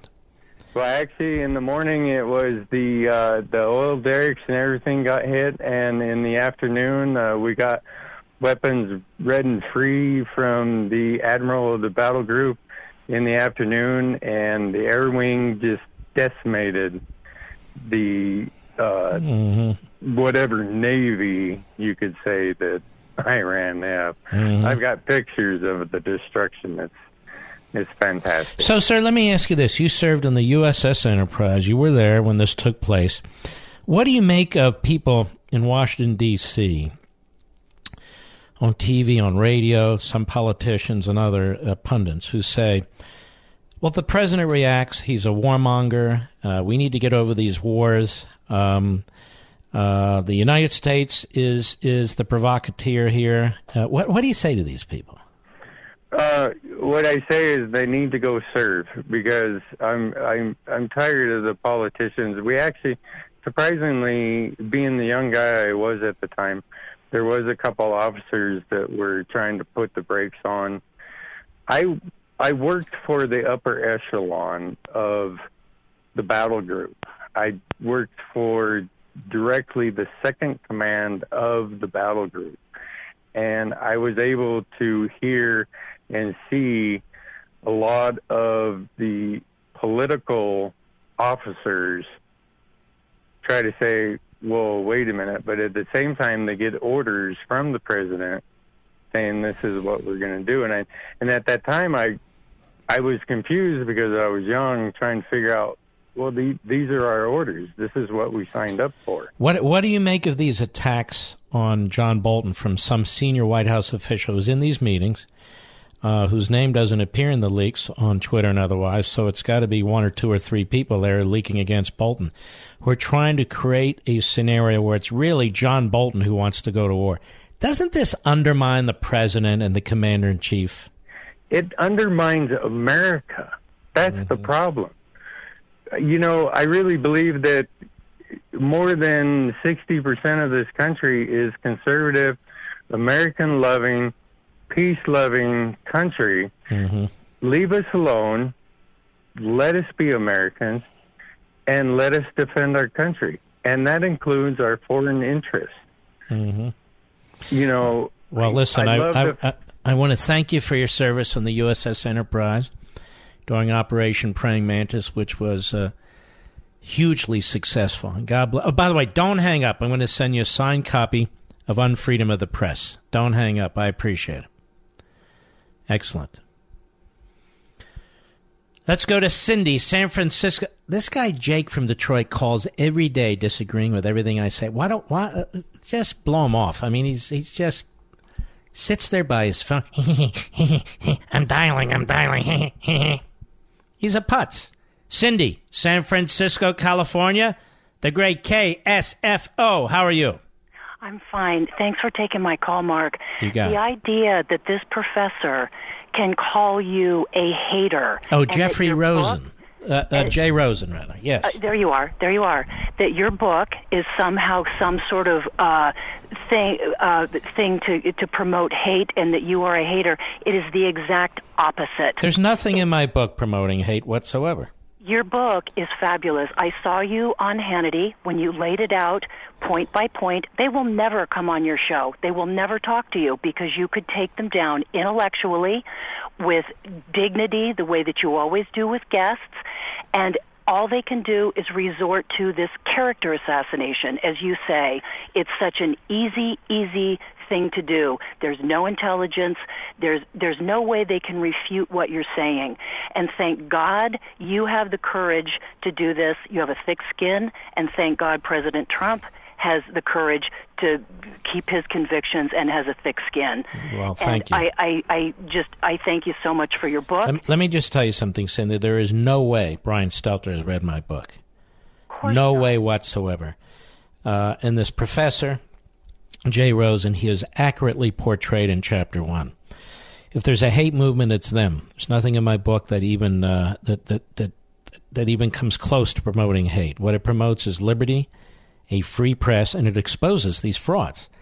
It exposes what they're doing. It exposes what Jay Rosen is doing in his classroom, the ideology that he's pushing. In my view, my personal opinion, is the way that he is destroying the notion, the profession of journalism. And he's not alone. There are many of them.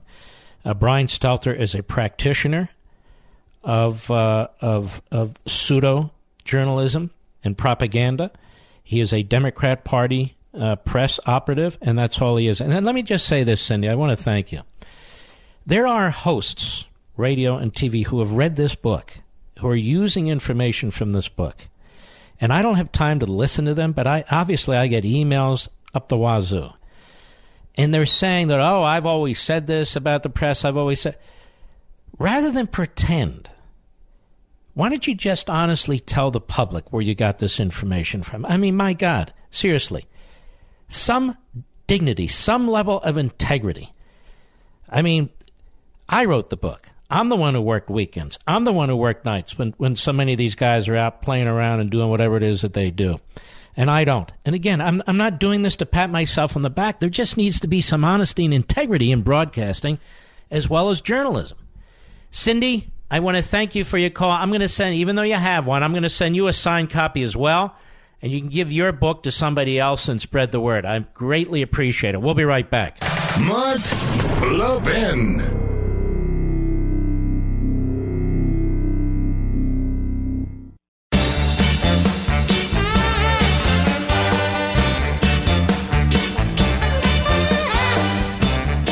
Have you ever asked yourself, well, how can I live a virtuous life? Our happiness and well-being depend on how we answer that very question. Hillsdale College president, the great Larry Arnn, and he is all that, argues that the best book ever written on this subject is Aristotle's Nicomachean Ethics, where Aristotle presents a guide for securing such a virtuous life. In just 10 on-demand videos, each only 30 minutes long, you'll learn how to confront the primary obstacles to happiness and make the choices that build good character. Now, this new free online course from Hillsdale College shares Aristotle's teachings with you, and it can help you lead the most complete, happy life possible. Register for this free course, Introduction to Aristotle's Ethics, How to Lead a Good Life, featuring lessons from the greatest self-help book ever written, and you can watch it anytime you want. At levinforhillsdale.com, L-E-V-I-N for Hillsdale.com. If you take this free course from Hillsdale and heed Aristotle's advice, your life will change for the better.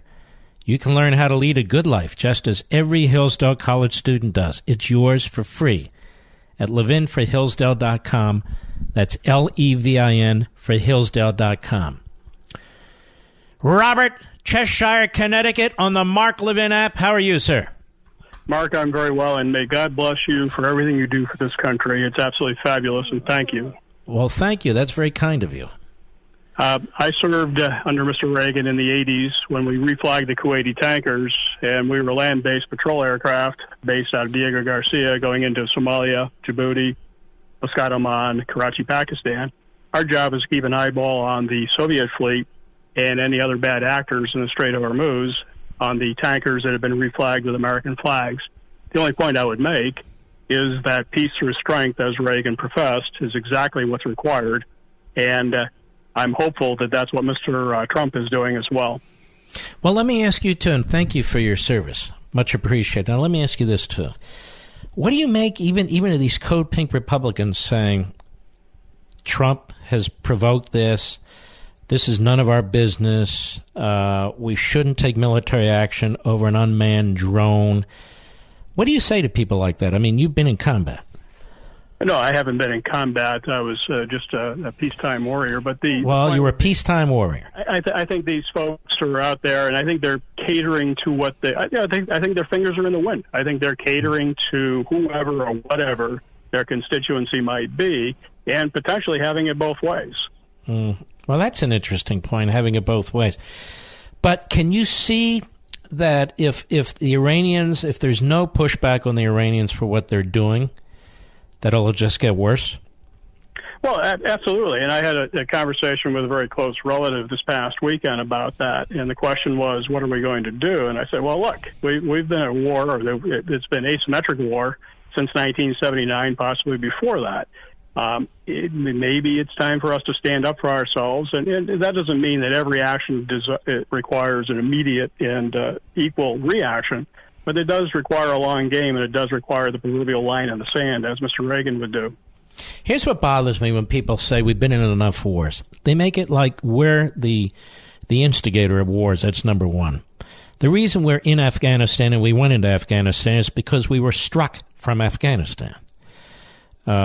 So, I mean, when people say, well, look, we've been in Afghanistan all these years, so that's the concern that I would point out. But the idea that these evil forces all over the world, these genocidal maniacs all over the world, these governments, whether it's China and Russia and so forth, that they're going to stand down because America has decided, you know, we've had enough of these things, we're just not going to do them anymore, is so ludicrous. We live on a big planet with all kinds of governments, all kinds of psychopaths running their governments, all kinds of extraordinarily dangerous weapons.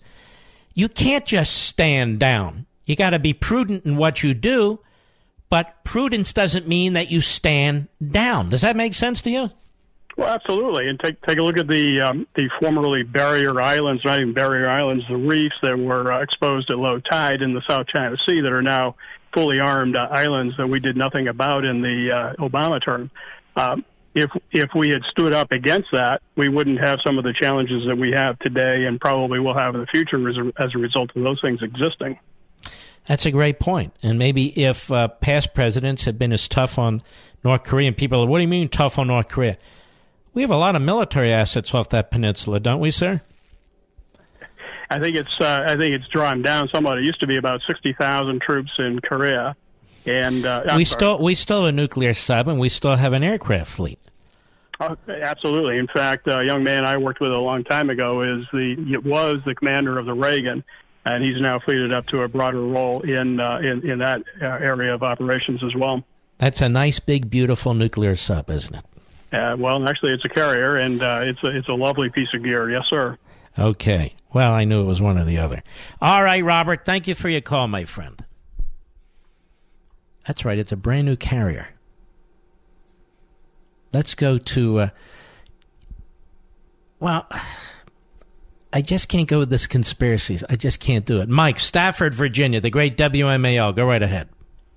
Yes. Hey, I'm apologize up front. I've been head down working, and I haven't bought your book, but I'm looking forward to it. Oh, you don't need to apologize for that. No, I'm always looking at different points of view, and somebody who's going to call a spade, a road is a road, and a skunk a skunk. Yeah. Now, you're a truck driver, you said? No. I work for the government. Okay. Go ahead.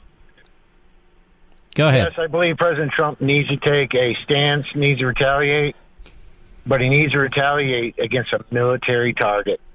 Mm-hmm. Not, you know, unless an oil rig or an oil tanker is being manned by military people, it'd be the wrong target to hit. But I at least in the past with the Operation Praying Mantis, that's what they did. They used these oil rigs for oil, but they also heavily armed them. That's one of the reasons they took them out. Their intelligence told them. So if they have an offensive capability, yeah, okay. And you're a vet, right? Yeah, I'm a retired Marine. God bless you, man. I'll tell you what. Do we have any audio there, Mr. Producer? I'll tell you what. We're going to send you, Mike, an audio, a CD of the book. Would you like that? Yeah, I would like it. All right. Hang on. Don't hang up. Thank you for your service, my friend. We've had great calls. We salute our armed forces, police officers, firefighters, and emergency personnel. I'll see you on Hannity on Fox in 30 minutes. Don't miss it. Don't forget, get your copy of Unfreedom of the Press. Hop right on to Amazon.com. or any retail store. I hope you'll do it tonight, and I'll see you tonight and tomorrow. From the Westwood One Podcast Network.